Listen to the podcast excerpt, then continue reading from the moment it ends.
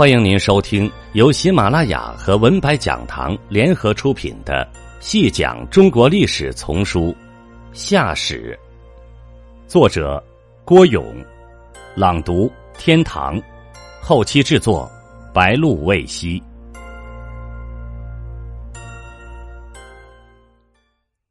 第七集，尧在位时发生了空前的大洪灾。当时尧帝召开四月会议，讨论该怎么办。一个叫欢兜的人进言说：“还是让共工干下去吧，他究竟是有经验的。”尧坚定地说：“不行，治水这件大事是绝不能让他干下去了，还是试着让他去当公师，办点具体的事，看他能不能干好。”大家一致同意了尧的意见。否决了共工继续管理治水工程的进言后，尧又征求大家的意见：何人适合当水利大臣？这时，大多数人的意见是鲧可以担当此任。理由很简单：一是鲧曾是共工的得力助手，他有经验和这方面的能力；二是这个人有干劲儿，把任务交给他。他会拼死把事干好。听了众人的话，尧只是摇头说：“他有能力，有干劲儿，这不假。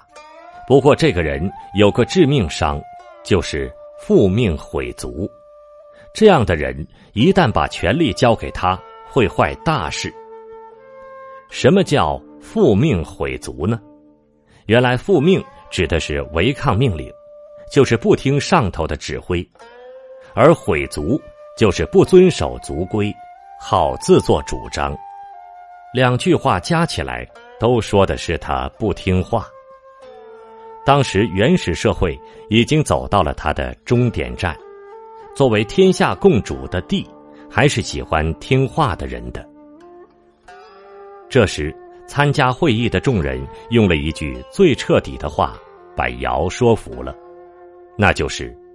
等之未有贤于滚者，意思是说，我们比较过了，在大臣中间，论治水的经验，论道德水准，没有一个比得过鲧的了。帝尧听了，觉得大家的话有道理，于是说：“那就让他试试吧。”帝尧被大家说服了。帝尧的这一句“试试吧”，一试就是九年。这说明鲧果真不是个无能之辈。如果他真的没能耐，恐怕干上一年半载早被撤下来了。允许他一干就是九年，至少说明他担任治水之职是称职的。那么九年间，他干出了哪些业绩呢？第一个业绩是，既用拥房的方法治理水患。事实证明。这一方法是有用的，也是不可废止的。共工氏用拥房的方法，在颛顼时代实施水患治理，长达几十年之久，基本上没有大的水灾发生。在共工氏后期之所以水患频发，不是因为拥房不管事了，恰恰是因为疏于拥房。鲧是个明白人。他没有因人废事，在长达九年的时间里，他一直坚持着以拥房治水的方略，而且效果也是好的。第二个业绩是改进拥房方法，提高拥房水平。长期以来，投入水中的泥石会被湍急的洪水冲走，这是个大问题。有本史书上说。伯滚乃以溪石、溪壤以填洪水，这是个新创造。多少年来，对于溪石、溪壤的解读有多种，而且争论不休。其实这里的“溪”就是停留的意思。怎样使扔进河里的石块、泥土不被水冲走而息停在那里呢？鲧发明了制作竹笼或木笼，把泥土和石块装在里面，投入水中，以达到将河水分流的目的。这个方法好得很，他后来被历代的水利专家所沿用。李冰父子建造都江堰的分洪工程，把江水分成内江和外江，用的不就是稀石稀壤以填洪水这种方法吗？第三个业绩是为治水实行移民政策。有人对熙壤做了十分符合实际的解读，说熙壤，民众七指之地也。所谓七指之地，就是民众世代居住的宅地。中国古代一直认为，世代居住的宅地不可移动，那里有祖宗的庐墓，一移动，岂不冲了风水？可是鲧为了治水的需要。实行适度的移民，这也是必要的。当然，他这样做，必然会引来不少人的非难和抗议，阻力是会很大的。第四个业绩是，把铜器用作治水工具，大大提高了治水效率。在当时人们的心中，铜是一种神物。因此，在国之大事在祀与戎的思想支配下，铜器可以制作兵器，可以制作礼器和祭器，后来也可以制作石器。因为中国是主张民以食为天的民族，但不可以用来制作工具。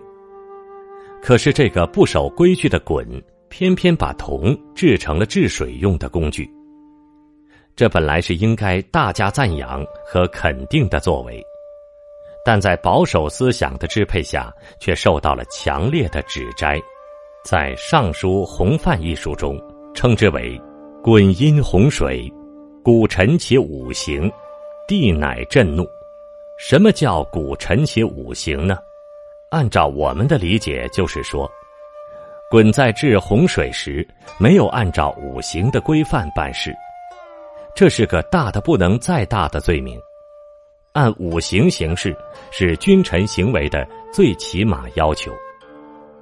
一个治水大臣带头破坏了五行规范，那还了得？怪不得帝乃震怒了。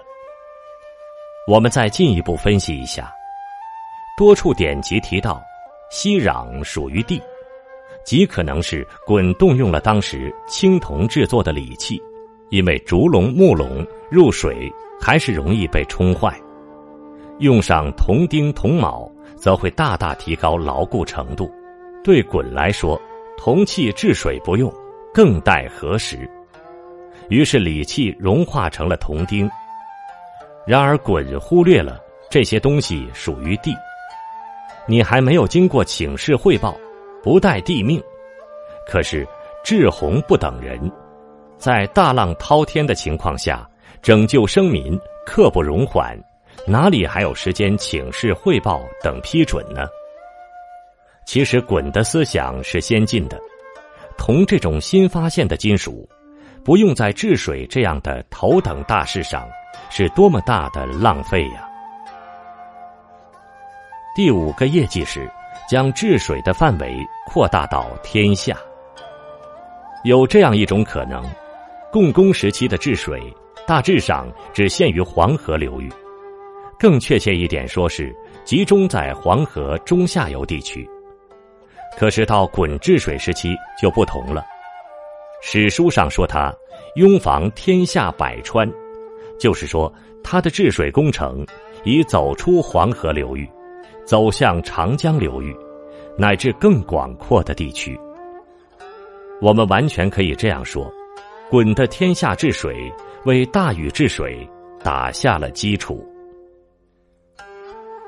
第六个业绩是，由拥防工程发展到城防工程。很早就有学者指出，城的发明是与治水有关的，或者说拥防启发了城防。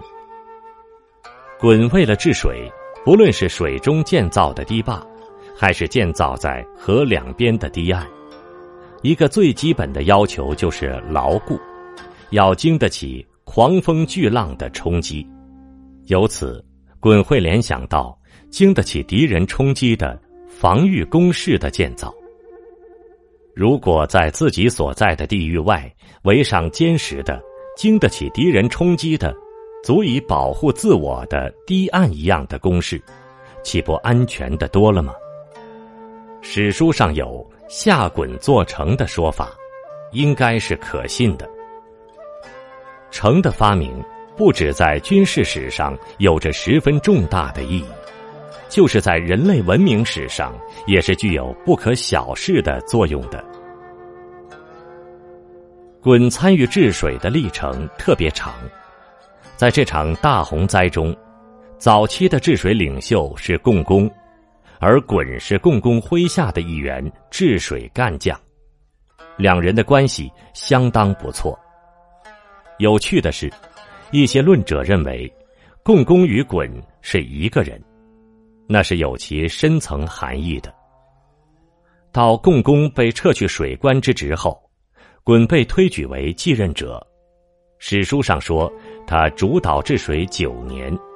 其实，在中华文化中，九既可以是一个实数，又可以是一个虚数。九者，久也。他长久的担任着天下水官之要职，冒着种种风险，顶住种种压力，创造出许多治水史上的奇迹。说他是中华早中期的治水英雄，那是毫不为过的。听众朋友，本集播讲完毕，感谢您的收听。